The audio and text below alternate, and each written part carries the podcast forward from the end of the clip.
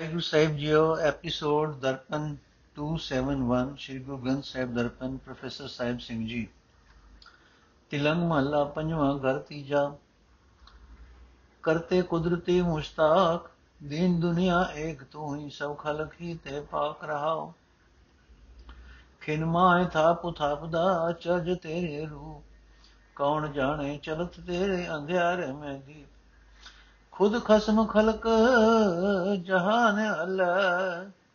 ਮਿਹਰਵਾਨ ਖੁਦਾਏ, ਦਿਨ ਸਰਣ ਜੇ। ਤੁਧ ਅਰਾਧੈ, ਸੋ ਕਿਉ ਦੋ ਝੁਕ ਜਾਏ? ਅਜਰਾਈਲ ਯਾਰ ਬੰਦੇ, ਜਿਸ ਤੇਰਾ ਆਧਾਰ। ਗੁਨੇ ਉਸਕੇ ਸਗਲੇ ਆਫੂ, ਤੇਰੇ ਜਨ ਦੇਖੈ ਦੀਦਾਰ।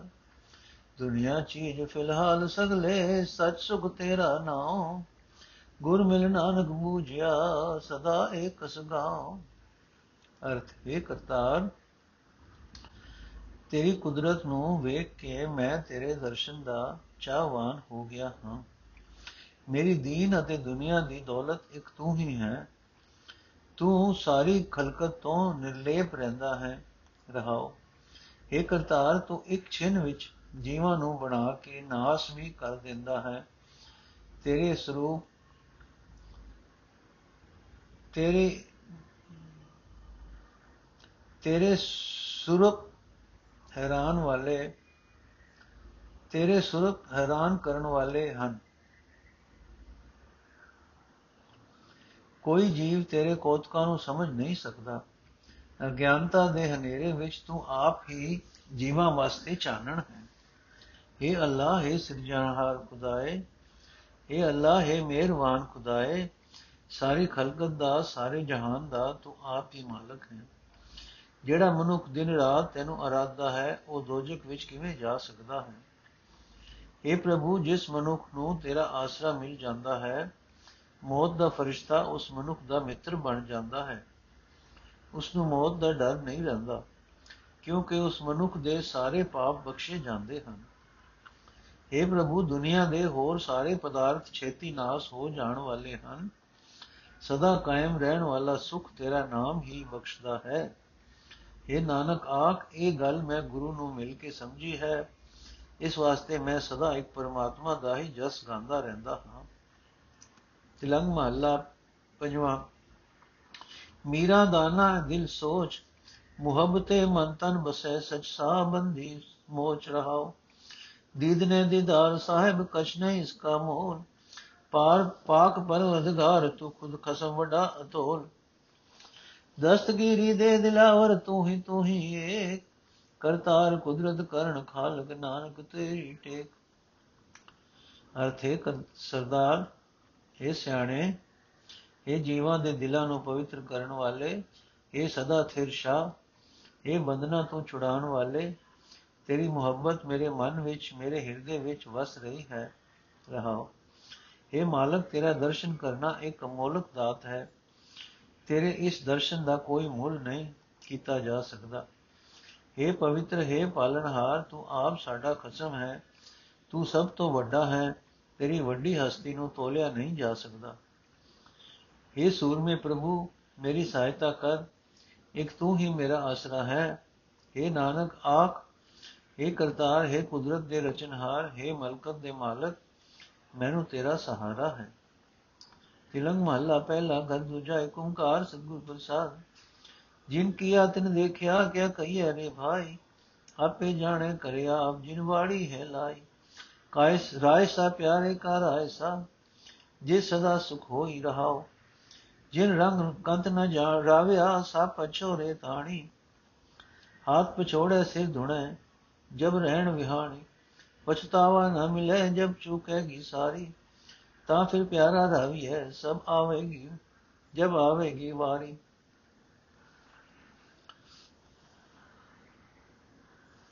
ਅਰਥ ਹੈ ਪਿਆਰੇ ਭਾਈ ਪਰਮਾਤਮਾ ਦੀ ਸਿਫਤ ਸਲਾਹ ਕਰਨੀ ਚਾਹੀਦੀ ਹੈ ਕਿਉਂਕਿ ਇਸ ਦੀ ਰਾਹੀਂ ਸਦਾ ਆਤਮਕ ਆਨੰਦ ਮਿਲਦਾ ਹੈ ਰਹਾਓ ਇਹ ਭਾਈ ਜਿਸ ਪਰਮਾਤਮਾ ਨੇ ਇਹ ਜਗਤ ਬਣਾਇਆ ਹੈ ਉਸੇ ਨੇ ਹੀ ਸਦਾ ਇਸ ਦੀ ਸੰਭਾਲ ਕੀਤੀ ਹੈ ਇਹ ਕਿਹਾ ਨਹੀਂ ਜਾ ਸਕਦਾ ਕਿ ਉਹ ਕਿਵੇਂ ਸੰਭਾਲ ਕਰਦਾ ਹੈ। ਜਿਸ ਨੇ ਇਹ ਜਗਤ ਬਗੀਚੀ ਲਾਈ ਹੈ, ਉਹ ਆਪ ਹੀ ਇਸ ਦੀਆਂ ਲੋੜਾਂ ਜਾਣਦਾ ਹੈ ਤੇ ਆਪ ਉਹ ਲੋੜਾਂ ਪੂਰੀਆਂ ਕਰਦਾ ਹੈ। ਇਹ ਭਾਈ, ਜਿਸ ਜੀਵ ਇਸਤਰੀ ਨੇ ਪ੍ਰੇਮ ਨਾਲ ਖਸਮ ਪ੍ਰਭੂ ਦਾ ਸਿਮਰਨ ਨਹੀਂ ਕੀਤਾ, ਉਹ ਆਖਰ ਪਛਤਾਉਂਦੀ ਹੈ। ਜਦੋਂ ਉਸ ਦੀ ਜ਼ਿੰਦਗੀ ਦੀ ਰਾਤ ਬੀਤ ਜਾਂਦੀ ਹੈ, ਤਦੋਂ ਉਹ ਆਪਣੇ ਹੱਥ ਮਲਦੀ ਹੈ, ਸਿਰ ਮਾਰਦੀ ਹੈ। ਪਰ ਜਦੋਂ ਜ਼ਿੰਦਗੀ ਦੀ ਸਾਰੀ ਰਾਤ ਮੁੱਕ ਜਾਏਗੀ, ਤਦੋਂ ਪਛਤਾਵਾ ਕੀਤਿਆਂ ਕੁਝ ਹਾਸਲ ਨਹੀਂ ਹੁੰਦਾ। ਉਸ ਪਿਆਰੇ ਪ੍ਰਭੂ ਨੂੰ ਫਿਰ ਤਦੋਂ ਹੀ ਸਿਮਰਿਆ ਜਾ ਸਕਦਾ ਹੈ ਜਦੋਂ ਮੁੜ ਕਦੇ ਮਨੁੱਖਾ ਜੀਵਨ ਦੀ ਵਾਰੀ ਮਿਲੇਗੀ। ਕੰਤ ਕੀ, ਕੰਤ ਲਿਆ ਸੁਹਾਗਣੀ ਮੈਂ ਤੇ ਵਧਵੀਏ ਸੇ ਗੁਣ ਮੁਝੇ ਨ ਆਵਨੀ, ਕਿਆ ਜੀ ਦੋਸ ਘਰੇ ਜਿਨੀ ਸਖੀ ਸੋ ਰਾਵਿਆ, ਤਿਨ ਪੁੱਛੋ ਵੀ ਜਾਏ। ਪਾਏ ਲਗੋ ਬੇਨਤੀ ਕਰੋ, ਲਿਓਗੀ ਪੰਥ ਬਤਾਏ। ਹੁਕਮ ਪਛਾਣੇ ਨਾਨਕਾ ਬੋ ਚੰਦਨ ਲਾਵੇ, ਗੁਣ ਕਾਮਣ ਕਾਮਣ ਕਰੇ ਤੋ ਪਿਆਰੇ ਕੋ ਪਾਵੇ। ਅਰਚਨਾ ਚੰਗੇ ਭਾਗਾ ਵਾਲੀਆਂ ਜੀਵ ਇਸਤਰੀਆਂ ਨੇ ਪ੍ਰਭੂ ਪਤੀ ਦਾ ਮਿਲਾਪ ਹਾਸਲ ਕਰ ਲਿਆ ਹੈ। ਉਹ ਮੈਥੋਂ ਚੰਗੀਆਂ ਹਨ। ਜਿਹੜੇ ਗੁਣ ਉਹਨਾਂ ਦੇ ਅੰਦਰ ਹਨ, ਉਹ ਗੁਣ ਮੇਰੇ ਅੰਦਰ ਪੈਦਾ ਨਹੀਂ ਹੁੰਦੇ। ਇਸ ਵਾਸਤੇ ਮੈਂ ਕਿਸ ਉੱਤੇ ਦੋਸ਼ ਧਰਾਂ, ਦੋਸ਼ ਥੱਪਾਂ ਕਿ ਮੈਨੂੰ ਪ੍ਰਭੂ ਪਤੀ ਕਿਉਂ ਨਹੀਂ ਮਿਲਦਾ? ਹੁਣ ਮੈਂ ਉਹਨਾਂ ਸਹੇਲੀਆਂ ਨੂੰ ਜਾ ਕੇ ਪੁੱਛਾਂਗੀ, ਜਿਨ੍ਹਾਂ ਨੇ ਪ੍ਰਭੂ ਪਤੀ ਦਾ ਮਿਲਾਪ ਪ੍ਰਾਪਤ ਕਰ ਲਿਆ ਹੈ। ਮੈਂ ਉਹਨਾਂ ਦੇ ਚਰਨੀ ਲੱਗਾਂਗੀ, ਮੈਂ ਉਹਨਾਂ ਅੱਗੇ ਬੇਨਤੀ ਕਰਾਂਗੀ ਤੇ ਉਹਨਾਂ ਪਾਸੋਂ ਪ੍ਰਭੂ ਪਤੀ ਦੇ ਮਿਲਾਪ ਦਾ ਰਸਤਾ ਪੁੱਛ ਲਵਾਂਗੀ। ਇਹ ਨਾਨਕ ਜਦੋਂ ਜੀਵ ਇਸਤਰੀ ਪ੍ਰਭੂ ਪਤੀ ਦੀ ਰਜ਼ਾ ਨੂੰ ਸਮਝ ਲੈਂਦੀ ਹੈ, ਜਦੋਂ ਉਸ ਦੇ ਦਰ ਅਦਬ ਨੂੰ ਜਿੰਦ ਵਾਸਤੇ ਸੁਗੰਧੀ ਬਣਾਉਂਦੀ ਹੈ ਜਿਵੇਂ ਸਰੀਰ ਉੱਤੇ ਕੋਈ ਇਸਤਰੀ ਚੰਦਨ ਲਾਉਂਦੀ ਹੈ, ਜਦੋਂ ਇਸਤਰੀ ਪਤੀ ਨੂੰ ਵਸ ਕਰਨ ਵਾਸਤੇ ਆਤਮਕ ਗੁਣਾ ਦੇ ਨੂੰ ਟੁੱਟੇ, ਟੂਣੇ ਬਣਾਉਂਦੀ ਹੈ, ਤਦੋਂ ਉਹ ਪ੍ਰਭੂ ਪਿਆਰੇ ਦਾ ਮਿਲਾਪ ਹਾਸਲ ਕਰ ਲੈਂਦੀ ਹੈ। ਜੋ ਦਿਨ ਮੰਨਿਆ, ਜੋ ਜੋ ਦਿਲ ਮਿਲਿਆ, ਸੋ ਮਿਲ ਰਿਹਾ। ਮਿਲਿਆ ਕਹੀਏ ਰੇ ਸੋਈ। ਜੇ ਬੋਤਰਾ ਲੋਚੀਏ ਬਾਤੀ ਮੇਲ ਨਾ ਹੋਈ। ਦਾਤ ਮਿਲੇ ਫੁਨ ਦਾਤ ਕੋ ਲਿਵ ਲਿਵੈ ਕੋ ਧਾਵੇ। ਗੁਰ ਪ੍ਰਸਾਦੀ ਜਾਣੀਏ ਤੋ ਅਨੁਭਵ ਪਾਵੇ। ਪਾਨਾ ਵਾੜੀ ਹੋਏ ਘਰ, ਖਰ ਸਾਰ ਨ ਜਾਣੇ। ਰਸਿਆ ਹੋਏ ਮੁਸਕਾ ਤ ਫੂਲ ਪਛਾਣੇ। ਅਪਿਓ ਪੀਵੇ ਜੋ ਨਾਨਕਾ ਬ੍ਰਹਮ ਬ੍ਰਹਮ ਸਮਾਵੇ। ਸਹਜੇ ਸਹਜੇ ਮਿਲ ਰਹੇ ਅਮਰਾ ਪਦ ਪਾਵੇ। ਅਰਥੇ ਭਾਈ, ਜਿਹੜਾ ਮਨੁੱਖ ਆਪਣੇ ਦਿਲ ਦੀ ਰਾਹੀਂ ਪਰਮਾਤਮਾ ਦੇ ਚਰਨਾਂ ਵਿੱਚ ਮਿਲਿਆ ਹੈ ਉਹ ਸਦਾ ਪ੍ਰਭੂ ਨਾਲ ਮਿਲਿਆ ਰਹਿੰਦਾ ਹੈ। ਉਹੀ ਮਨੁੱਖ ਪ੍ਰਭੂ ਚਰਨਾਂ ਵਿੱਚ ਮਿਲਿਆ ਹੋਇਆ ਆਖਿਆ ਜਾ ਸਕਦਾ ਹੈ। ਨਿਰੀਆਂ ਗੱਲਾਂ ਦੀ ਰਾਹੀਂ ਪ੍ਰਭੂ ਨਾਲ ਮਿਲਾਪ ਨਹੀਂ ਹੋ ਸਕਦਾ। ਭਾਵੇਂ ਕਿਤਨੀ ਹੀ ਤਾਂਗ ਕਰਦੇ ਰਹੀਏ। ਇਹ ਭਾਈ ਜਿਵੇਂ ਸੋਨਾ ਆਦਿਕ ਧਾਤ, ਕੁਠਾਲੀ ਵਿੱਚ ਗਲ ਕੇ ਮੋੜ ਹੋਰ ਸੋਨੇ ਧਾਤ ਨਾਲ ਮਿਲ ਜਾਂਦੀ ਹੈ। ਇਸੇ ਤਰ੍ਹਾਂ ਪਿਆਰ ਪਿਆਰ ਨਾਲ, ਪਿਆਰ ਪਿਆਰ ਵੱਲ ਦੌੜਦਾ ਹੈ, ਖਿੱਚ ਖਾਂਦਾ ਹੈ। ਜਦੋਂ ਗੁਰੂ ਦੀ ਕਿਰਪਾ ਨਾਲ ਇਹ ਸੂਝ ਪੈਂਦੀ ਹੈ, ਤਦੋਂ ਮਨੁੱਖ ਡਰ ਰਹਿਤ ਪ੍ਰਭੂ ਨੂੰ ਮਿਲ ਪੈਂਦਾ ਹੈ। ਇਹ ਭਾਈ, ਪਾਨਾਂ ਦੀ ਕਿਆਰੀ ਹਿਰਦੇ ਘਰ ਵਿੱਚ ਲੱਗੀ ਹੋਈ ਹੈ, ਪਰ ਖੋੜਾ, ਪਰ ਖੋਤਾ ਮੂਰਖ ਮਨੁੱਖ ਇਸ ਦੀ ਕਦਰ ਨਹੀਂ ਜਾਣਦਾ। ਜਦੋਂ ਮਨੁੱਖ ਸੁਗੰਧੀ ਦਾ ਪ੍ਰੇਮੀ ਬਣ ਜਾਂਦਾ ਹੈ, ਤਦੋਂ ਫੁੱਲਾਂ ਨਾਲ ਪਿਆਰ ਪਾਉਂਦਾ ਹੈ। ਇਹ ਨਾਨਕ, ਜਿਹੜਾ ਮਨੁੱਖ ਆਤਮਿਕ ਜੀਵਨ ਦੇਣ ਵਾਲਾ ਨਾਮ ਜਲ ਪੀਂਦਾ ਹੈ ਉਸ ਦੇ ਮਨ ਦੀ ਵਟਕਣਾ ਅੰਦਰੋਂ ਅੰਦਰ ਹੀ ਮੁੱਕ ਜਾਂਦੀ ਹੈ। ਉਹ ਸਦਾ ਆਤਮਿਕ ਅਡੋਲਤਾ ਵਿੱਚ ਟਿਕਿਆ ਰਹਿੰਦਾ ਹੈ। ਉਹ ਮਨੁੱਖ, ਉਹ ਆਤਮਿਕ ਦਰਜਾ ਪ੍ਰਾਪਤ ਕਰ ਲੈਂਦਾ ਹੈ, ਜਿੱਥੇ ਆਤਮਿਕ ਮੌਤ ਨੇੜੇ ਨਹੀਂ ਢੁਕਦੀ ਨੋਟ ਇਸ ਬਾਣੀ ਦੇ ਸ਼ੁਰੂ ਵਿੱਚ ਕੋਈ ਸਿਰਲੇਖ ਨਹੀਂ ਹੈ, ਪਰ ਇਹ ਅਸਪਦੀ ਹੀ ਹੈ। ਉਹ ਸਧਾਰਨ ਨਿਯਮ ਅਨੁਸਾਰ ਅਸਪਦੀਆਂ ਤਦੋਂ ਹੀ ਦਰਜ ਹੁੰਦੀਆਂ ਹਨ, ਜਦੋਂ ਮਹੱਲਾ ਨਾਵਾਂ ਦੇ ਸ਼ਬਦ ਵੀ ਦਰਜ ਹੋ ਚੁੱਕੇ, ਚੁੱਕਦੇ ਹਨ। ਇਸ ਰਾਗ ਵਿੱਚ ਮਹੱਲਾ ਨਵਾਂ ਦੇ ਸ਼ਬਦ ਅਜੇ ਅਗਾ ਆਉਣੇ ਹਨ। ਤਿਲੰਗ ਮਹੱਲਾ ਚੌਥਾ ਹਰ ਕੀਆਂ ਸਦਾ ਹਰ ਕੀਆਂ ਕਥਾ ਕਹਾਣੀਆਂ ਗੁਰਮੀਤ ਸੁਣਾਈਆਂ, ਬਲਿਹਾਰੀ ਗੁਰ ਆਪਣੇ ਗੁਰ ਕੋ ਬਲ ਜਾਈਆਂ। ਆਏ ਮਿਲ ਗੁਰਸਿਕ ਆਏ ਮਿਲ ਤੂੰ ਮੇਰੇ ਗੁਰੂ ਕੇ ਪਿਆਰੇ ਰਹਾਓ। ਹਰ ਕੇ ਗੁਣ ਹਰ ਭਾਵ ਦੇ ਸੇ ਗੁਰੂ ਤੇ ਪਾਏ। ਜਿਨ ਗੁਰ ਕਾ ਬਾਣਾ ਮਨਿਆ, ਤਿਨ ਘੁਮ ਘੁਮ ਜਾਏ। ਜਿਨ ਸਤਗੁਰ ਪਿਆਰਾ ਦੇਖਿਆ, ਤਿਨ ਕੋ ਭੋ ਹਉ ਵਾਰੀ। ਜਿਨ ਗੁਰ ਕੀ ਕੀਤੀ ਚਾਕਰੀ ਤਿਨ ਸਦ ਬਲਿਹਾਰੀ ਹਰ। ਹਰ ਤੇਰਾ ਨਾਮ ਹੈ, ਦੁਖ ਮੇਟਣ ਹਾਰਾ। ਗੁਰ ਸੇਵਾ ਤੇ ਭਾਈਏ ਗੁਰਮੁਖ ਨਿਸਤਾਰਾ। ਜੋ ਹਰ ਨਾਮ ਧਿਆਇਂਦੇ ਸੇ ਜਨ ਪਰਵਾਨਾ। ਤਿਨ ਵਿਟੋ ਨਾਨਕ ਵਾਰਿਆ ਸਦਾ ਸਦਾ ਕੁਰਬਾਨਾ। ਅਰਥੇ ਮੇਰੇ ਗੁਰੂ ਦੇ ਪਿਆਰੇ ਸਿੱਖ, ਮੈਨੂੰ ਆ ਕੇ ਮਿਲ, ਮੈਨੂੰ ਆ ਕੇ ਮਿਲ ਰਹਾਓ। ਇਹ ਗੁਰਸਿੱਖ ਮਿੱਤਰ ਗੁਰੂ ਨੇ ਮੈਨੂੰ ਪਰਮਾਤਮਾ ਦੀ ਸਿਫਤ ਸਲਾਹ ਦੀਆਂ ਗੱਲਾਂ ਸੁਣਾਈਆਂ ਹਨ।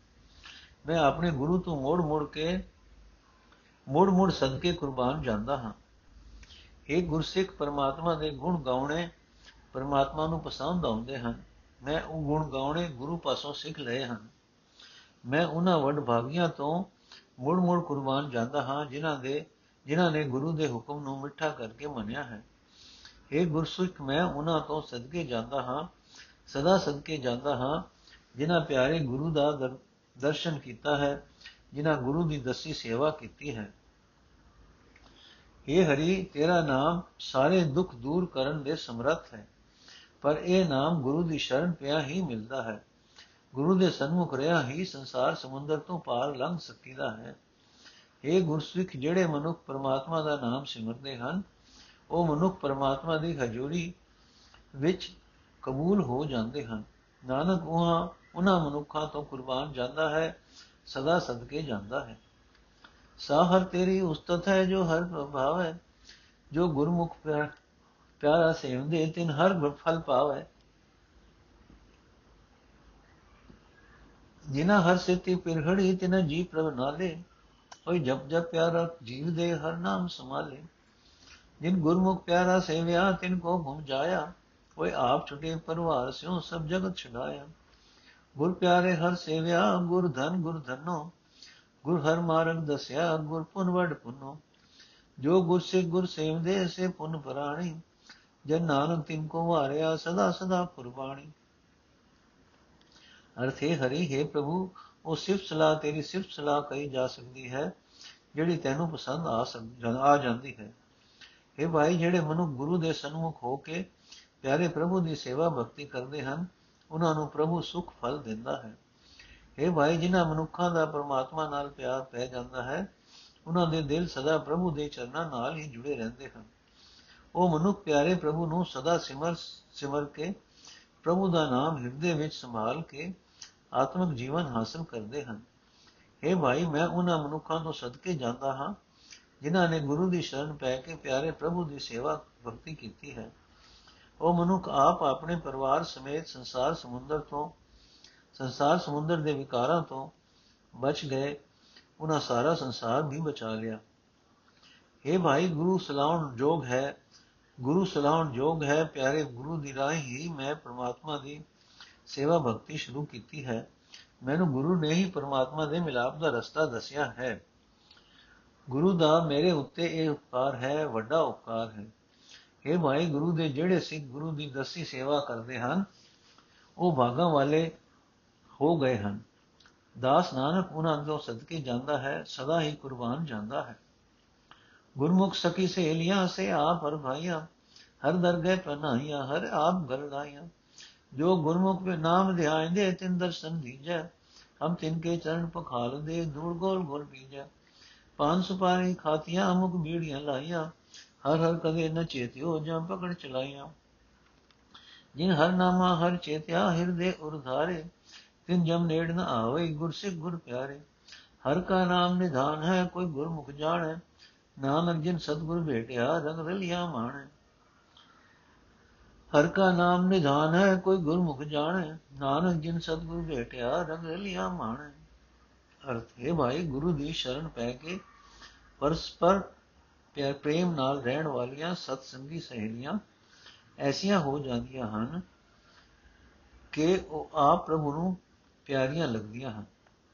ਪਰਮਾਤਮਾ ਦੀ ਹਜ਼ੂਰੀ ਵਿੱਚ ਉਹਨਾਂ ਨੂੰ ਆਦਰ ਮਿਲਦਾ ਹੈ। ਪਰਮਾਤਮਾ ਨੇ ਉਹਨਾਂ ਨੂੰ ਆਪ ਆਪਣੇ ਗਲ ਨਾਲ ਸਦਾ ਲਾ ਲਿਆ ਹੈ। اے ਪ੍ਰਭੂ, ਜਿਹੜੇ ਮਨੁੱਖ ਗੁਰੂ ਦੀ ਸ਼ਰਨ ਪੈ ਕੇ ਤੇਰਾ ਨਾਮ ਸਿਮਰਦੇ ਹਨ, ਉਹਨਾਂ ਦਾ ਮੈਨੂੰ ਦਰਸ਼ਨ ਬਖਸ਼ੋ। ਮੈਂ ਉਹਨਾਂ ਦੇ ਚਰਨ ਧੋਂਦਾ ਰਹਾ। ਤੇ ਉਹਨਾਂ ਦੀ ਚਰਨ ਧੂੜ ਗੋਲ-ਗੋਲ ਕੇ ਪੀਂਦਾ ਰਹਾ।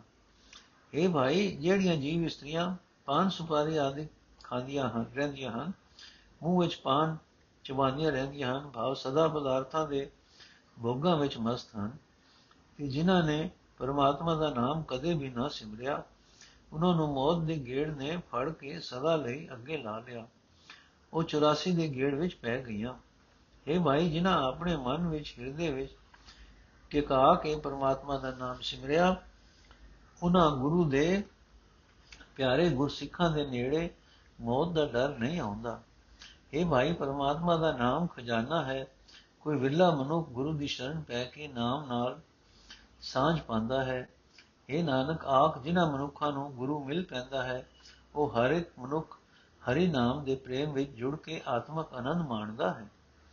ਸਤਗੁਰ ਦਾਤਾ ਆਖੀਏ ਤੁਸ ਕਰੇ ਬਸਾਓ ਹੁਣ ਗੁਰ ਵਿਟੋ ਸਦ ਵਾਰਿਆ ਤੇ ਜਿਨ ਦਿੱਤੜਾ ਨਾਓ ਸੋ ਧਨ ਗੁਰੂ ਸਾਹਿਬਾਸ ਹੈ, ਹਰ ਦੇ ਸਨੇਹਾ, ਹਉ ਵੇਗ ਵੇਗ ਗੁਰ ਵਿਖਸਿਆ ਗੁਰ ਸਤ ਗੁਰ ਦੇਹਾ।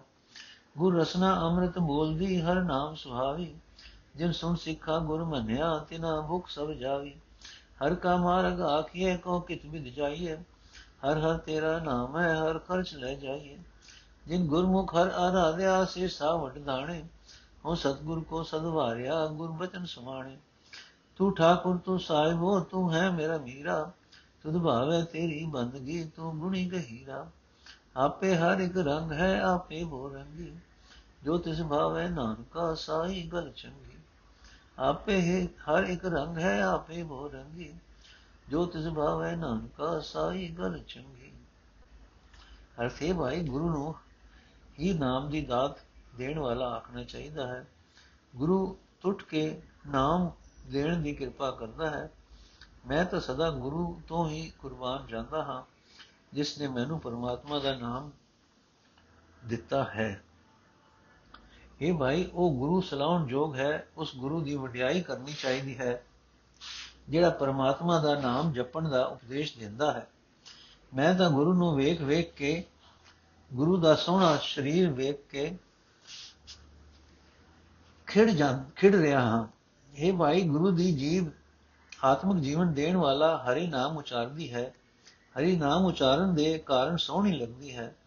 ਜਿਨ੍ਹਾਂ ਵੀ ਸਿੱਖਾਂ ਨੇ ਗੁਰੂ ਦਾ ਉਪਦੇਸ਼ ਸੁਣ ਕੇ ਗੁਰੂ ਉੱਤੇ ਯਕੀਨ ਲਿਆਂਦਾ ਹੈ, ਉਹਨਾਂ ਦੀ ਮਾਇਆ ਦੀ ਸਾਰੀ ਭੁੱਖ ਦੂਰ ਹੋ ਗਈ ਹੈ, ਹੋ ਗਈ ਹੈ।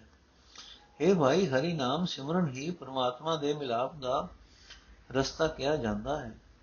ਇਹ ਭਾਈ, ਦੱਸ ਕਿਸ ਤਰੀਕੇ ਨਾਲ ਇਸ ਰਸਤੇ ਉੱਤੇ ਤੁਰ ਸਕੀਦਾ ਹੈ हे ਪ੍ਰਭੂ ਤੇਰਾ ਨਾਮ ਹੀ ਰਸਤੇ ਦਾ ਖਰਚ ਹੈ ਇਸ ਖਰਚ ਇਹ ਖਰਚ ਪੱਲੇ ਬਨ ਕੇ ਇਸ ਰਸਤੇ ਉੱਤੇ ਤੁਰਨਾ ਚਾਹੀਦਾ ਹੈ हे ਭਾਈ ਜਿਨ੍ਹਾਂ ਮਨੁੱਖਾਂ ਨੇ ਗੁਰੂ ਦੀ ਸ਼ਰਨ ਪੈ ਕੇ ਪਰਮਾਤਮਾ ਦਾ ਨਾਮ ਜਪਿਆ ਹੈ ਉਹ ਵੱਡੇ ਸਿਆਣੇ ਸ਼ਾਹ ਬਣ ਗਏ ਹਨ ਮੈਂ ਸਦਾ ਗੁਰੂ ਤੋਂ ਕੁਰਬਾਨ ਜਾਂਦਾ ਹਾਂ ਗੁਰੂ ਦੇ ਬਚਨ ਦੀ ਰਾਹੀਂ ਪਰਮਾਤਮਾ ਦੇ ਨਾਮ ਵਿੱਚ ਲੀਨ ਹੋ ਸਕੀਦਾ ਹੈ हे ਪ੍ਰਭੂ ਤੂੰ ਮੇਰਾ ਮਾਲਕ ਹੈ ਤੂੰ ਮੇਰਾ ਸਾਹਿਬ ਹੈ, ਤੂੰ ਹੀ ਮੇਰਾ ਪਾਤਸ਼ਾਹ ਹੈ।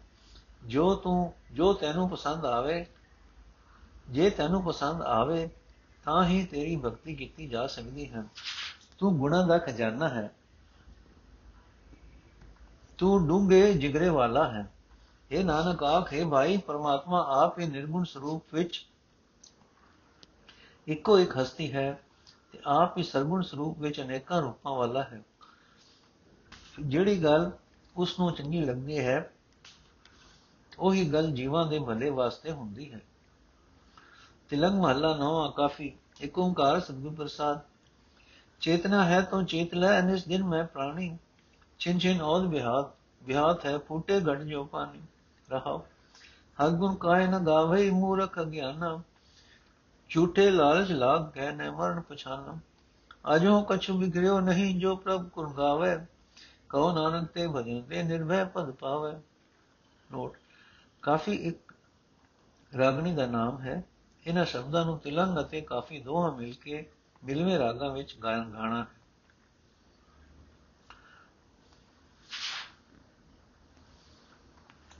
ਅਰਥ, ਹੈ ਮਨੁੱਖ, ਜੇ ਤੂੰ ਪਰਮਾਤਮਾ ਦਾ ਨਾਮ ਸਿਮਰਨਾ ਹੈ, ਤਾਂ ਦਿਨ ਰਾਤ ਇੱਕ ਕਰਕੇ ਸਿਮਰਨਾ ਸ਼ੁਰੂ ਕਰ ਦੇ। ਕਿਉਂਕਿ ਜਿੱਥੇ ਤ੍ਰੇੜੇ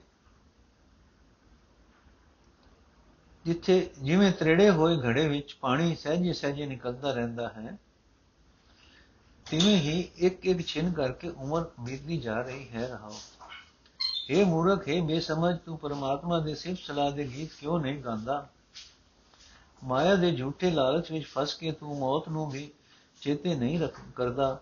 ਪਰ ਹੈ ਨਾਨਕ, ਆਖ, ਜੇ ਮਨੁੱਖ ਪਰਮਾਤਮਾ ਦੇ ਗੁਣ ਗਾਣੇ ਸ਼ੁਰੂ ਕਰ ਦੇਵੇ, ਭਾਵੇਂ ਸਿਮਰਨਹੀਨਤਾ ਵਿੱਚ ਕਿਤਨੀ ਵੀ ਉਮਰ ਗੁਜ਼ਰ ਗਈ ਹੋਵੇ ਫਿਰ ਵੀ ਕੋਈ ਨੁਕਸਾਨ ਨਹੀਂ ਹੁੰਦਾ ਕਿਉਂਕਿ ਉਸ ਪਰਮਾਤਮਾ ਦੇ ਭਜਨ ਦੀ ਬਰਕਤ ਨਾਲ ਮਨੁੱਖ ਉਹ ਆਤਮਿਕ ਦਰਜਾ ਪ੍ਰਾਪਤ ਕਰ ਲੈਂਦਾ ਹੈ ਜਿੱਥੇ ਕੋਈ ਡਰ ਪੋ ਨਹੀਂ ਸਕਦਾ ਤਿਲੰਗ ਮਹੱਲਾ ਨਾ ਜਾਗ ਲਿਓ ਰੇ ਮਨਾ ਜਾਗ ਲਿਓ ਕਹਾਗਾ ਫਲ ਸੋਇਆ ਜੋ ਤਨ ਉਪਜਿਆ ਜੋ ਸੰਗ ਹੀ ਸੋ ਵੀ ਸੰਗ ਨਾ ਹੋਇਆ ਰਹਾਓ ਮਾਤ ਪਿਤਾ ਸੁਤ ਬੰਧ ਜਨ ਹਿਤ ਜਾਸਿਓ ਕੀਨਾ ਜਿਉ ਛੁਟਿਓ ਜਬ ਦੇ ਤੇ ਡਾਰ ਅਗਨ ਮੈਂ ਦੀਨਾ। ਜੀਵਤ ਲੋ ਵਿਵਹਾਰ ਹੈ, ਜਗ ਕੋ ਤੁਮ ਜਾਨੋ ਨਾਨਕ ਹਰ ਗੁਣ ਗਾਇ ਲੈ, ਸਭ ਸੁਫਨ ਸਮਾਨੋ। ਅਰਥ, ਹੈ ਮਨ, ਹੋਸ਼ ਕਰ ਹੋਸ਼ ਕਰ, ਤੂੰ ਕਿਉਂ ਮਾਇਆ ਦੇ ਸਮੋਹ ਵਿੱਚ ਬੇਪਰਵਾਹ ਹੋ ਕੇ ਸੋ ਰਿਹਾ ਹੈ? ਵੇਖ, ਜਿਹੜਾ ਇਹ ਸਰੀਰ ਮਨੁੱਖ ਦੇ ਨਾਲ ਹੀ ਪੈਦਾ ਹੁੰਦਾ ਹੈ, ਇਹ ਵੀ ਆਖਰ ਨਾਲ ਹੀ ਜਾਂਦਾ, ਨਾਲ ਨਹੀਂ ਜਾਂਦਾ। ਰਹਾਓ। ਇਹ ਮਨ ਵੇਖ ਮਾਂ, ਪਿਓ, ਪੁੱਤਰ, ਰਿਸ਼ਤੇਦਾਰ, ਜਿਨ੍ਹਾਂ ਨਾਲ ਮਨੁੱਖ ਸਾਰੀ ਉਮਰ ਪਿਆਰ ਕਰਦਾ ਰਹਿੰਦਾ ਹੈ, ਜਦੋਂ ਜਿੰਨ ਸਰੀਰ ਵਿੱਚੋਂ ਵਕ ਹੁੰਦੀ ਹੈ, ਤਦੋਂ ਉਹ ਸਾਰੇ ਰਿਸ਼ਤੇਦਾਰ ਉਸ ਦੇ ਸਰੀਰ ਨੂੰ ਅੱਗ ਵਿੱਚ ਪਾ ਦਿੰਦੇ ਹਨ। ਇਹ ਨਾਨਕ ਆਖ, ਹੈ ਮਨ, ਜਗਤ ਨੂੰ ਤੂੰ ਕਿਉਂ, ਤੂੰ ਇਉਂ ਹੀ ਸਮਝ ਕੇ ਇੱਥੇ ਜ਼ਿੰਦਗੀ ਤੱਕ ਹੀ ਵਰਤਣ ਵਿਹਾਰ ਰਹਿੰਦਾ ਹੈ? ਉਨ ਇਹ ਸਾਰਾ ਸੁਪਨੇ ਵਾਂਗ ਹੀ ਹੈ। ਇਸ ਵਾਸਤੇ ਜਦ ਤੱਕ ਜਿਉਂਦਾ ਹੈ ਪਰਮਾਤਮਾ ਦੇ ਗੁਣ ਗਾਉਂਦਾ ਰਹੋ।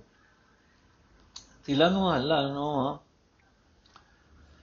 ਹਰ ਜਸਰੇ ਮਨ ਗਾਇ ਲੈ ਜੋ ਸੰਗੀ ਹੈ ਤੇਰੋ। ਅਵਸਰ ਮਿਤਿਓ ਜਾਤ ਹੈ ਕਯੋ ਮਾਨ ਲੈ ਮੇਰੋ। ਰਹਾਓ। ਸੰਪਤ ਰਤ ਧਨ ਰਾਜ ਸਿਓ ਅੰਤ ਨੇ ਲਗਾਇਓ। ਕਾਲ ਫਾਸ ਜਬ ਗਲ ਪਰੀ ਤਬ ਭਇਓ ਪਰਾਇਓ ਜਾਨ ਬੂਝ ਕੇ ਬਾਵਰੇ ਤੈ ਕਾਜ ਵਿਗਾਰਿਓ। ਪਾਪ ਕਰ ਕਰ ਸੁਖਿਓ ਨਹੀਂ ਨ ਕਰ ਗਰਮ ਨਿਵਾਰਿਓ। ਜੇ ਬਿਦ ਗੁਰੂ ਉਪਦੇਸਿਆ ਸੋ ਸੁਨ ਲੈ ਭਾਈ। ਨਾਨਕ ਕਹਿ ਪੁਕਾਰ ਕੇ ਕਹੋ ਪ੍ਰਭ ਗੋ ਪ੍ਰਭ ਸਰਣਾਈ ਅਰਥੇ ਮਨ ਪਰਮਾਤਮਾ ਦੀ ਸਿਫਤ ਸਲਾਹ ਦਾ ਗੀਤ ਗਾਇਆ ਕਰ। ਇਹ ਸਿਫਤ ਸਲਾਹ ਹੀ ਤੇਰਾ ਅਸਲੀ ਸਾਥੀ ਹੈ। ਮੇਰਾ ਬਚਨ ਮਨ ਮਨ ਲੈ, ਉਮਰ ਦਾ ਸਮਾਂ ਲੰਘਦਾ ਜਾ ਰਿਹਾ ਹੈ ਰਹਾਉ। हे ਮਨ, ਮਨੁੱਖ ਤਨ ਪਦਾਰਥ ਰਥ ਮਾਲ ਰਾਜ ਨਾਲ ਬੜਾ ਮੋਹ ਕਰਦਾ ਹੈ। ਪਰ ਜਦੋਂ ਮੌਤ ਦੀ ਫਾਈ ਉਸ ਦੇ ਗਲ ਵਿੱਚ ਪੈਂਦੀ ਹੈ, ਹਰ ਇੱਕ ਚੀਜ਼ ਬਿਗਾਨੀ ਹੋ ਜਾਂਦੀ ਹੈ। ਇਹ ਝੱਲੇ ਮਨੁੱਖ, ਇਹ ਸਭ ਕੁਝ ਜਾਣਦਾ ਹੋਇਆ, ਸਮਝਦਾ ਹੋਇਆ ਵੀ ਤੂੰ ਆਪਣਾ ਕੰਮ ਵਿਗਾੜ ਰਿਹਾ ਹੈ। ਤੂੰ ਪਾਪ ਕਰਦਾ, ਕਦੇ ਸੰਗਦਾ ਨਹੀਂ। ਤੂੰ ਇਸ ਧਨ ਪਦਾਰਥ ਦਾ ਮਾਣ ਵੀ ਦੂਰ ਨਹੀਂ ਕਰ ਨਹੀਂ ਕਰ ਸਕਦਾ, ਨਹੀਂ ਕਰਦਾ। ਨਾਨਕ ਤੈਨੂੰ ਪੁਕਾਰ ਕੇ ਆਖਦਾ ਹੈ हे ਭਾਈ ਗੁਰੂ ਨੇ ਮੈਨੂੰ ਜਿਸ ਤਰ੍ਹਾਂ ਉਪਦੇਸ਼ ਕੀਤਾ ਹੈ, ਉਹ ਤੂੰ ਵੀ ਸੁਣ ਲੈ ਕਿ ਪ੍ਰਭੂ ਦੀ ਸ਼ਰਨ ਪਿਆ ਰਹੋ, ਸਦਾ ਪ੍ਰਭੂ ਦਾ ਨਾਮ ਜਪਿਆ ਕਰ। ਤਿਲੰਗ ਬਾਣੀ ਭਗਤਾ ਕੀ, ਕਬੀਰ ਜੀ ਇਹ ਓੰਕਾਰ ਸਤਗੁਰ ਪ੍ਰਸਾਦ। ਬੇਦ ਕਤੇ ਬਿਫਤਰਾ ਭਾਏ, ਦਿਲ ਕਾ ਬਿਰੋ, ਫਿਕਰ ਨ ਜਾਏ। ਟੁਕ ਦਮ ਕਰਾਈ ਜੋ ਕਰੋ ਹਾਜ਼ਰ ਹਜ਼ੂਰ ਖੁਦਾ ਹੈ ਬੰਦੇ ਖੋਜ, ਦਿਲ ਹਰ ਰੋਜ਼, ਨਾ ਫਿਰ ਪਰੇਸ਼ਾਨੀ ਮਾਏ। ए जो दुनिया शहर मेला शहर मेला, दस्तगिरी नाय। रहाओ, द्रोग पर पर खुशी होए, वे खबर बाद मुकाए हक सच खालक खलक म्याने, श्याम मूरत नाय। असमान म्याने, लहन दरिया, गुसल कर धनबूद। कर फकर दायम लाए चश्मे। जय।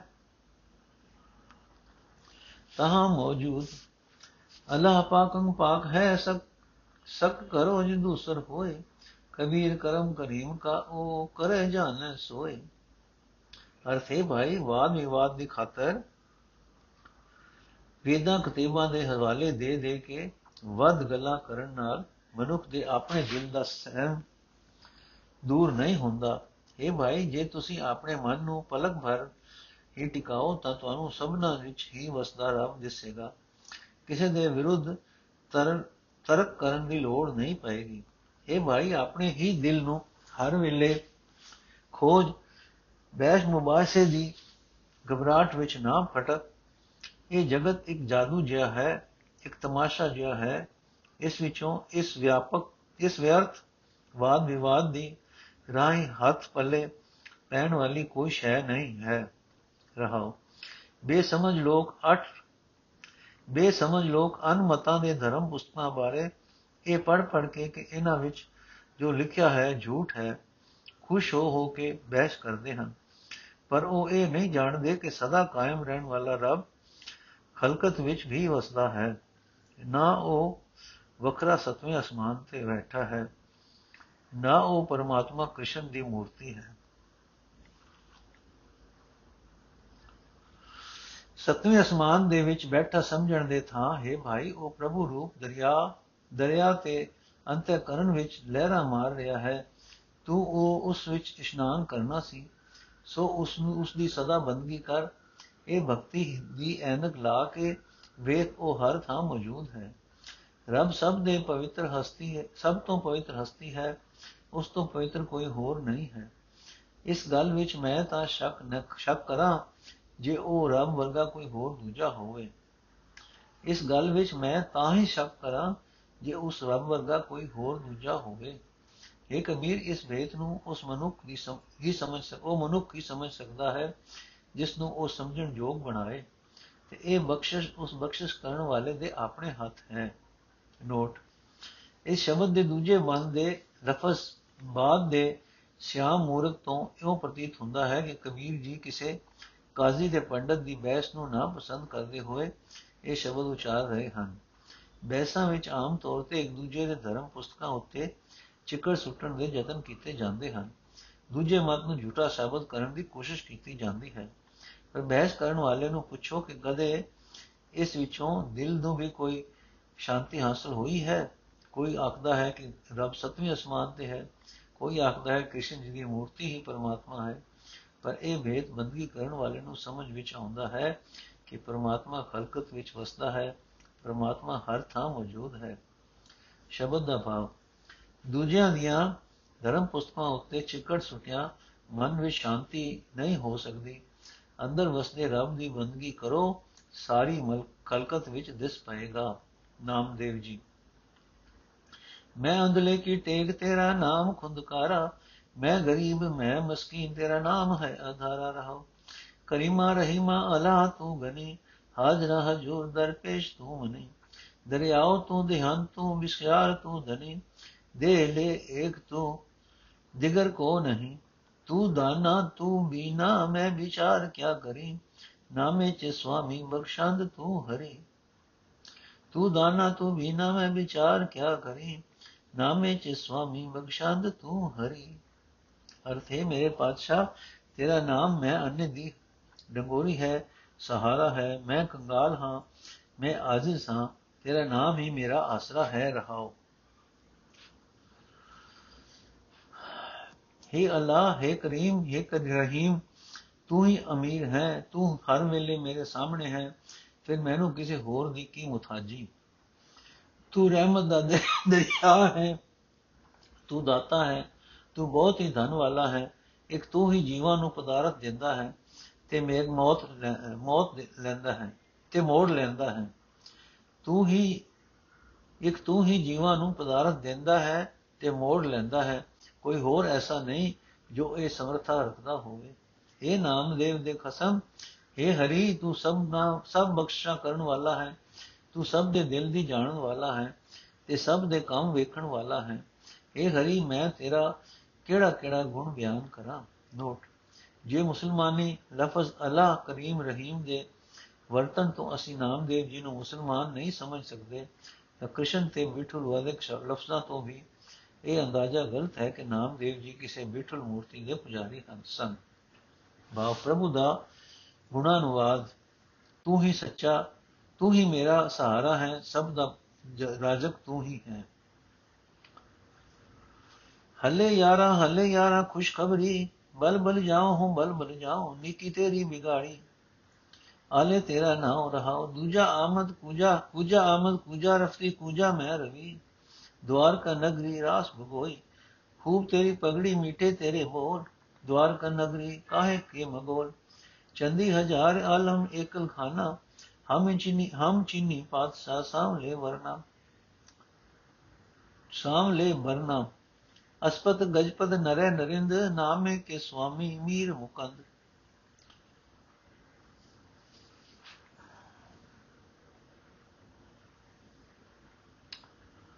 ਅਰਥ ਹੈ ਸੱਜਣ, ਹੈ ਪਿਆਰੇ, ਤੇਰੀ ਸੋਏ ਠੰਡ ਪਾਣ ਵਾਲੀ ਹੈ। ਭਾਵ ਤੇਰੀਆਂ ਕਥਾ ਕਹਾਣੀਆਂ ਸੁਣ ਕੇ ਮੈਨੂੰ ਠੰਡ ਪੈਂਦੀ ਹੈ। ਮੈਂ ਤੇਰੇ ਤੋਂ ਸਦਾ ਸਦਕੇ ਹਾਂ, ਕੁਰਬਾਨ ਹਾਂ। ਹੈ ਮਿੱਤਰ, ਤੇਰਾ ਨਾਮ ਮੈਨੂੰ ਸਭ ਤੋਂ ਵਧੇਕ ਪਿਆਰਾ ਲੱਗਦਾ ਹੈ। ਇਸ ਨਾਮ ਦੀ ਬਰਕਤ ਨਾਲ ਹੀ ਦੁਨੀਆ ਦੀ ਕਿਰਤ ਵਾਲੀ ਤੇਰੀ ਦਿੱਤੀ ਹੋਈ ਵਿਗਾਰ ਵੀ ਮੈਨੂੰ ਮਿੱਠੀ ਲੱਗਦੀ ਹੈ, ਰਹਾਓ। ਇਹ ਸੱਜਣ, ਨਾ ਤੂੰ ਕਿਤੋਂ ਆਇਆ, ਨਾ ਤੂੰ ਕਿਤੇ ਕਦੇ ਗਿਆ ਅਤੇ ਨਾ ਤੂੰ ਜਾ ਰਿਹਾ ਹੈ। ਭਾਵ ਤੂੰ ਸਦਾ ਅਟਲ ਹੈ। ਦਵਾਰਕਾ ਨਗਰੀ ਵਿੱਚ ਰਾਸ ਵੀ ਤੂੰ ਆਪ ਹੀ ਪਾਉਂਦਾ ਹੈ। ਭਾਵ ਕ੍ਰਿਸ਼ਨ ਵੀ ਤੂੰ ਆਪ ਹੀ ਹੈ। ਇਹ ਯਾਰ, ਸੋਹਣੀ ਤੇਰੀ ਪੱਗ ਹੈ। ਭਾਵ ਸੋਹਣਾ ਤੇਰਾ ਸਰੂਪ ਹੈ। ਤੇ ਪਿਆਰੇ ਤੇਰੇ ਚਰਨ ਹਨ। ਨਾ ਤੂੰ ਸਿਰਫ ਦਵਾਰਕਾ ਵਿੱਚ ਹੈ ਤੇ ਨਾ ਤੂੰ ਸਿਰਫ ਮੁਸਲਮਾਨੀ ਧਰਮ ਦੇ ਕੇਂਦਰ ਮੱਕੇ ਵਿੱਚ ਹੈ। ਭਾਵ ਤੂੰ ਹਰ ਥਾਂ ਹੈ। ਸ੍ਰਿਸ਼ਟੀ ਦੇ ਕਈ ਹਜ਼ਾਰਾਂ ਮੰਡਲਾਂ ਦਾ ਤੂੰ ਇਕੱਲਾ ਆਪ ਹੀ ਮਾਲਕ ਹੈ। ਇਹ ਪਾਤਸ਼ਾਹ, ਇਹੋ ਜਿਹਾ ਹੀ ਸੌਲੇ ਰੰਗ ਵਾਲਾ ਕ੍ਰਿਸ਼ਨ ਹੈ। ਭਾਵ ਕ੍ਰਿਸ਼ਨ ਵੀ ਤੂੰ ਆਪ ਹੀ ਹੈ। ਇਹ ਨਾਮਦੇਵ ਦੇ ਖਸਮ ਪ੍ਰਭੂ, ਤੂੰ ਆਪ ਹੀ ਮੀਰ ਹੈ, ਤੂੰ ਆਪ ਹੀ ਕ੍ਰਿਸ਼ਨ ਹੈ, ਤੂੰ ਆਪ ਹੀ ਸੂਰਜ ਦੇਵਤਾ ਹੈ। ਤੂੰ ਆਪ ਹੀ ਇੰਦਰ ਹੈ ਤੇ ਤੂੰ ਆਪ ਹੀ ਬ੍ਰਹਮਾ ਹੈ। ਨੋਟ ਸ੍ਰੀ ਗੁਰੂ ਗ੍ਰੰਥ ਸਾਹਿਬ ਵਿੱਚ ਦਰਜ ਹੋਈ ਬਾਣੀ, ਚਾਹੇ ਉਹ ਸਤਗੁਰੂ ਜੀ ਦੀ ਆਪਣੀ ਉਚਾਰੀ ਹੋਈ ਹੈ ਤੇ ਚਾਹੇ ਕਿਸੇ ਭਗਤ ਦੀ ਸਿੱਖ ਵਿੱਚ ਜੀਵਨ ਪੈਦਾ ਕਰਨ ਲਈ ਹੈ, ਸਿੱਖ ਦੇ ਜੀਵਨ ਦੀ ਥੰਮੀ ਹੈ। ਜੇ ਉਹ ਮੁਗਲ ਮੁਗਲ ਦੀ ਕਹਾਣੀ ਠੀਕ ਮੰਨ ਲਈ ਜਾਏ, ਤਾਂ ਸਿੱਖ ਐਸ਼ ਕਰਨ ਵਾਲੇ, ਕਰਨ ਵੇਲੇ ਇਸ ਸ਼ਬਦ ਨੂੰ ਆਪਣੇ ਜੀਵਨ ਦਾ ਆਸਰਾ ਕਿਸ ਤਰੀਕੇ ਨਾਲ ਬਣਾਏ? ਹੁਕਮ ਹੈ ਪਰਥਾਏ ਸਾਖੀ ਮਹਾਪੁਰਖ ਬੋਲਦੇ ਸਾਜੀ ਸਗਲ ਜਹਾਨੇ। ਮੁਗਲ ਦੇ ਰਾਜ ਵੇਲੇ ਜੇ ਨਾਮਦੇਵ ਜੀ ਨੂੰ ਕਿਸੇ ਮੁਗਲ ਹਾਕਮ ਵਿੱਚ ਰੱਬ ਦਿਸ ਪਿਆ, ਤਾਂ ਕਿ ਅੰਗਰੇਜ਼ੀ ਹਕੂਮਤ ਵੇਲੇ ਜੇ ਕੋਈ ਅੰਗਰੇਜ਼ ਕਿਸੇ ਸਿੱਖ ਉਤੇ ਵੈਸ਼ਿਆਨਾ ਵਧੇਕੀ ਕਰੇ, ਤਾਂ ਸਿੱਖ ਉਸ ਅੰਗਰੇਜ਼ ਵਿੱਚ ਕੋਈ ਕੀ ਵੇਖ, ਵਿੱਚ ਵੇਖੇ ਵੇਖੇ ਕੀ? ਇਹ ਸ਼ਬਦ ਸਿਰਫ ਪਿਛਲੀ ਹੀ ਹੋ ਬੀਤੀ ਕਹਾਣੀ ਨਾਲ ਹੀ ਸੰਬੰਧ ਰੱਖਦਾ ਸੀ ਕਿ ਇਸ ਲਈ ਹੁਣ ਕਿਸੇ ਸਿੱਖ ਨੂੰ ਆਪਣੇ ਅਸਲੀ ਜੀਵਨ ਵਿੱਚ ਲੋੜ ਨਹੀਂ ਦਿਸਦੀ। ਜੇ ਨਾਮਦੇਵ ਜੀ ਇਸੇ ਉੱਚੀ ਜਾਤ ਦੇ ਹੁੰਦੇ, ਧਨ ਪਦਾਰਥ ਵਾਲੇ ਵੀ ਹੁੰਦੇ ਅਤੇ ਕਿਸੇ ਅਤ ਨੀਵੇਂ ਕੰਗਾਲ ਬੰਦੇ ਨੂੰ ਵੇਖ ਕੇ ਵਜ਼ਨ ਵਿੱਚ ਆਉਂਦੇ ਅਤੇ ਉਸ ਨੂੰ ਰੱਬ ਆਖਦੇ, ਤਾਂ ਤੇ ਸਾਨੂੰ ਗੁਰੂ ਨਾਨਕ ਜੀ ਜੀ ਦਾ ਉੱਚਾ ਸ਼ਾਨਾ ਯੋ ਸਾਹਮਣੇ ਦਿਸ ਪੈਂਦਾ, ਨੀਚਾ ਅੰਦਰ ਨੀਚ ਜਾਤ, ਨੀਚੀ ਹੂੰ ਅਤ ਨੀਚ, ਨਾਨਕ ਤਿੰਨ ਕੇ ਸੰਗ ਸਾਥ ਵਡਿਆ ਸਿਉ ਕੀ ਅਰੀਸ ਪਰ ਮਾੜਾ ਬੰਦਾ ਤਕੜੇ ਨੂੰ ਸਦਾ ਮਾਈ ਬਾਪ ਆਖ ਦਿਆ ਕਰਦਾ ਹੈ, ਇਸ ਵਿੱਚ ਕੋਈ ਫਕਰ ਨਹੀਂ ਕੀਤਾ ਜਾ ਸਕਦਾ। ਸੋ ਮੁਗਲ ਅਤੇ ਉਸ ਦੀ ਵਛੇਰੀ ਵਾਲੀ ਕਹਾਣੀ ਇੱਥੇ ਬੇਤੋਲਵੀ, ਬੇਤੋੜਵੀ ਤੇ ਕਾਲੀ ਵਿੱਚ ਹੀ ਜੋੜੀ ਗਈ ਹੈ। ਇਹ ਸ਼ਬਦ ਵਿੱਚ ਵਰਤੇ ਹੋਏ ਲਫ਼ਜ਼ ਪਗੜੀ ਤੇ ਮਾਹੌਲ, ਮਗੋਲ ਤੇ ਸ਼ਾਇਦ ਇਹ ਕਹਾਣੀ ਚੱਲ ਪਈ ਹੋਵੇ, ਕਿਉਂਕਿ ਲਫ਼ਜ਼ ਪਗੜੀ ਵਰਤ ਕੇ ਤਾਂ ਕਿਸੇ ਮਨੁੱਖ ਦਾ ਹੀ ਜ਼ਿਕਰ ਕੀਤਾ ਜਾਂਦਾ ਹੈ, ਪਰ ਇਉਂ ਤਾਂ ਗੁਰੂ ਨਾਨਕ ਦੇਵ ਜੀ ਪਰਮਾਤਮਾ ਦੀ ਉਸਤਤ ਕਰਦੇ ਉਸ ਦੇ ਨੱਕ ਤੇ ਸੋਹਣੇ ਕੇਸਾਂ ਦਾ ਵੀ ਜ਼ਿਕਰ ਕਰਦੇ ਹਨ ਕਿ ਉੱਥੇ ਵੀ ਕਿਸੇ ਮਨੁੱਖ ਦੀ ਹੀ ਕਹਾਣੀ ਜੋੜਨੀ ਪਏਗੀ, ਵੇਖੋ।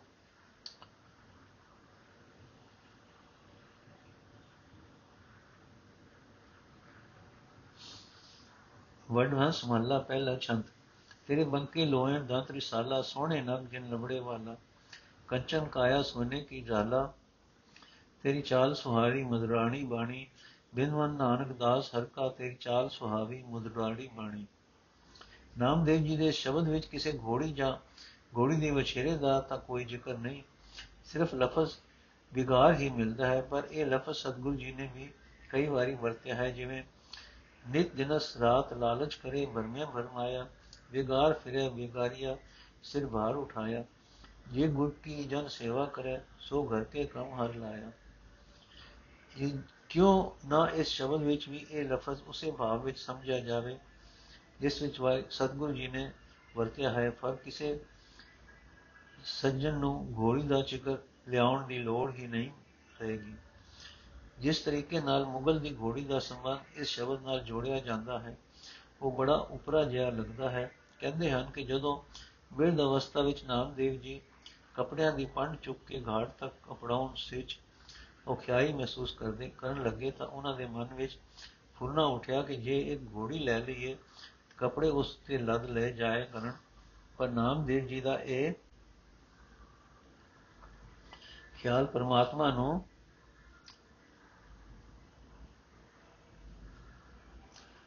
ਚੰਗਾ ਨਾ ਲੱਗਾ ਕਿਉਂਕਿ ਇਸ ਤਰ੍ਹਾਂ ਨਾਮਦੇਵ ਦੇ ਮਾਇਆ ਵਿੱਚ ਫਸਣ ਦਾ ਖਤਰਾ ਜਾਪਦਾ ਸੀ।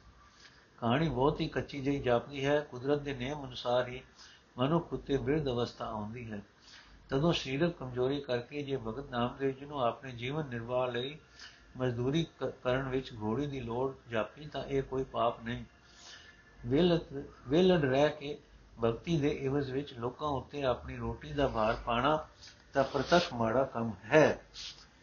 ਪਰ ਭਗਤੀ ਦੇ ਨਾਲ ਨਾਲ ਕਿਰਤ ਕਾਰ ਵੀ ਆਪਣੀ ਹੱਥੀਂ ਕਰਨੀ ਇਹ ਤਾਂ ਸਗੋਂ ਧਰਮ ਦਾ ਸਹੀ ਨਿਸ਼ਾਨਾ ਹੈ। ਪੰਡਿਤ ਤਾਰਾ ਸਿੰਘ ਜੀ ਦੀ ਜਿਨੇ ਇਸ ਕਹਾਣੀ ਦੇ ਥਾਂ ਸਿਰਫ ਇਹੀ ਲਿਖਿਆ ਹੈ ਕਿ ਦੁਆਰਕਾ ਤੋਂ ਤੁਰਨ ਲੱਗਿਆ ਨਾਮਦੇਵ ਜੀ ਨੂੰ ਥਕੇਵੇ ਦੇ ਬਚਣ ਲਈ ਘੋੜੀ ਦੀ ਲੋੜ ਮਹਿਸੂਸ ਹੋਈ। ਸ਼ਬਦ ਵਿੱਚ, ਕਿਉਂਕਿ ਘੋੜੀ ਅਤੇ ਵਿਛੇਰੇ ਦਾ ਕੋਈ ਜ਼ਿਕਰ ਨਹੀਂ ਹੈ, ਹੁਣ ਦੇ ਵਿਦਵਾਨਾਂ ਨੇ ਇਹ ਲਿਖਿਆ ਹੈ ਕਿ ਦੁਆਰਕਾ ਵਿੱਚ ਨਾਮਦੇਵ ਨੂੰ ਕਿਸੇ ਮੁਗਲ ਨੇ ਵਿਗਾਰੇ ਫੜ ਲਿਆ ਤਾਂ ਉਸਨੇ ਮੁਗਲ ਵਿੱਚ ਵੀ ਰੱਬ ਤੱਕ ਤੱਕ ਕਿ ਇਹ ਸ਼ਬਦ ਉਚਾਰਿਆ। ਇੱਕੋ ਹੀ ਸ਼ਬਦ ਬਾਰੇ ਵੇਖੋ, ਵੱਖੋ ਵੱਖ ਉਥਾਨਕਾ ਬਣ ਜਾਣ ਤੇ ਹੀ ਸ਼ੱਕ ਪੱਕਾ ਹੁੰਦਾ ਜਾਂਦਾ ਹੈ ਕਿ ਸ਼ਬਦ ਦੇ ਅਰਥ ਦੀ ਔਖਿਆਈ ਨੇ ਮਜਬੂਰ ਕੀਤਾ ਹੈ। ਕੋਈ ਸੁਖੇਲਾ ਹੱਲ ਲੱਭਣ ਲਈ ਨਹੀਂ ਤਾਂ ਕਿਸੇ ਘੋੜੀ ਜਾਂ ਵਿਗਾਰ ਵਾਲੀ ਕੋਈ ਘਟਨਾ ਨਹੀਂ ਵਾਪਰੀ। ਇਹ ਗੱਲ ਸਾਰੇ ਵਿਦਵਾਨ ਮੰਨਦੇ ਹਨ ਕਿ ਨਾਮਦੇਵ ਜੀ ਦੀ ਉਸ ਵੇਲੇ ਇਤਨੀ ਉੱਚੀ ਆਤਮਿਕ ਅਵਸਥਾ ਸੀ ਕਿ ਉਹ ਅਕਾਲ ਪੁਰਖ ਨੂੰ ਹਰ ਥਾਂ ਪ੍ਰਤੱਖ ਵੇਖ ਰਹੇ ਸਨ, ਉਸ ਮੁਗਲ ਵਿੱਚ ਵੀ ਉਹਨਾਂ ਆਪਣੇ ਪਰਮਾਤਮਾ ਨੂੰ ਹੀ ਵੇਖਿਆ। ਉਸ ਵੇਲੇ ਉਹ ਜਗਤ ਦੇ ਕਰਤਾਰ ਦੇ ਨਿਰਗੁਣ ਸਰੂਪ ਦੇ ਅਨੰਨ ਭਗਤ ਸਨ। ਪਰ ਇੱਥੇ ਇੱਕ ਵਾਰੀ ਇੱਕ ਵਾਰੀ ਔਕੜ ਆ ਪੈਂਦੀ ਹੈ ਕਿ ਉਹ ਇਹ ਕਿ ਭਗਤ ਨਾਮਦੇਵ ਜੀ ਤੋਂ ਕਿ ਜਦੋਂ ਭਗਤ ਨਾਮਦੇਵ ਜੀ ਤਦੋਂ ਦਵਾਰਕਾ ਰਹਿ ਕੀ ਕਰਨ ਗਏ ਸਨ? ਕਈ ਕਾਰਨ ਹੋ ਸਕਦੇ ਹਨ। ਸੈਰ ਕਰਨ, ਇਸੇ ਕਿਸੇ ਸਾਖ ਅੰਗ ਨੂੰ ਮਿਲਣ, ਰੋਜ਼ੀ ਸੰਬੰਧੀ ਕਿਸੇ ਕਾਰ ਵਿਹਾਰ ਤੇ, ਕਿਸੇ ਹਕੀਮ ਵੈਦ ਤੋਂ ਕੋਈ ਦਵਾ ਦਾਰੂ ਲੈਣ, ਜਦੋਂ ਅਸੀਂ ਇਹ ਵੇਖਦੇ ਹਾਂ ਕਿ ਨਾਮਦੇਵ ਜੀ ਦੇ ਨਗਰ ਪੰਡਰਪੁਰ ਤੋਂ ਦਵਾਰਕਾ ਦੀ ਵਿੱਥ 600 ਮੀਲ ਦੇ ਕਰੀਬ ਹੈ, ਤਾਂ ਉੱਪਰਲੇ ਸਾਰੇ ਅੰਦਾਜ਼ੇ ਰਹਿ ਜਾਂਦੇ ਹਨ, ਕਿਉਂਕਿ ਉਸ ਜ਼ਮਾਨੇ ਵਿੱਚ ਗੱਡੀਆਂ ਆਦਿਕ ਦਾ ਸਿਲਸਿਲਾ ਕੋਈ ਹੈ ਹੀ ਨਹੀਂ ਸੀ। ਇਤਨਾ ਲੰਮਾ ਪੈਂਡਾ ਤੁਰ ਕੇ ਜਾਣ ਲਈ ਆਖਰ ਕੋਈ ਬੜੀ ਭਾਰੀ, ਬੜੀ ਡਾਢੀ ਤਕੜੀ ਲੋੜ ਹੀ ਪਈ ਹੋਵੇਗੀ।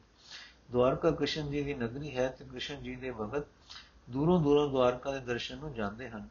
ਗੁਰੂ ਅਮਰਦਾਸ ਜੀ ਦੇ ਵੇਲੇ ਵੀ ਪੰਡਿਤ ਮਾਈ ਦਾਸ ਦੀ ਕਥਾ ਵੀ ਬੜੀ ਡੂੰਘੀ ਹੈ। ਸੋ ਕੀ ਭਗਤ ਨਾਮਦੇਵ ਜੀ, ਬਾਕੀ ਕ੍ਰਿਸ਼ਨ ਭਗਤਾਂ ਵਾਂਗ ਦਵਾਰਕਾ ਦੇ ਦਰਸ਼ਨ ਨੂੰ ਗਏ ਸਨ? ਇਹ ਨਹੀਂ ਹੋ ਸਕਦਾ। ਨਾਮਦੇਵ ਜੀ ਦਾ ਇਹ ਸ਼ਬਦ ਹੀ ਦੱਸਦਾ ਹੈ ਕਿ ਉਹ ਚੰਦੀ ਹਜ਼ਾਰ ਆਲਮ ਦੇ ਏਕਲ ਖਾਨਾ ਦੇ ਅਨੰਦ ਭਗਤ ਹਨ। ਮੁਗਲ ਦੀ ਕਹਾਣੀ ਲਿਖਣ ਵਾਲੇ ਵੀ ਇਹ ਮੰਨਦੇ ਹਨ ਕਿ ਉਹਨਾਂ ਮੁਗਲ ਵਿੱਚ ਵੀ ਰੱਬ ਦੇਖ ਵੇਖਿਆ, ਤਾਂ ਤੇ ਸਰਵ ਵਿਆਪਕ ਪਰਮਾਤਮਾ ਦੇ ਭਗਤ ਨੂੰ ਚੇਚਾ 600 ਮੀਲ ਪੈਂਡਾ ਮਾਰ ਕੇ ਮੂਰਤੀ ਦੇ ਦਰਸ਼ਨ ਵਾਸਤੇ ਦਵਾਰਕਾ ਜਾਣ ਦੀ ਲੋੜ ਨਹੀਂ ਸੀ। ਇਹ ਕਹਾਣੀ ਇਸ ਸ਼ਬਦ ਦੇ ਲਫ਼ਜ਼ ਦਵਾਰਕਾ, ਮਗੋਲ, ਪਗਰੀ, ਵਿਗਾਰੀ ਨੂੰ ਕਾਲੀ ਨਾਲ ਜੋੜਿਆ ਬਣਾਈ ਗਈ ਹੈ। ਇਸ ਸ਼ਬਦ ਵਿੱਚ ਨਿਰੋਲ ਅਕਾਲ ਪੁਰਖ ਦੀ ਸਿਫਤ ਸਲਾਹ ਹੈ ਤੇ ਬਸ। ਭਾਵ ਪਰਮਾਤਮਾ ਸਦਾ ਅਟਲ ਹੈ ਅਤੇ ਹਰ ਥਾਂ ਮੌਜੂਦ ਹੈ।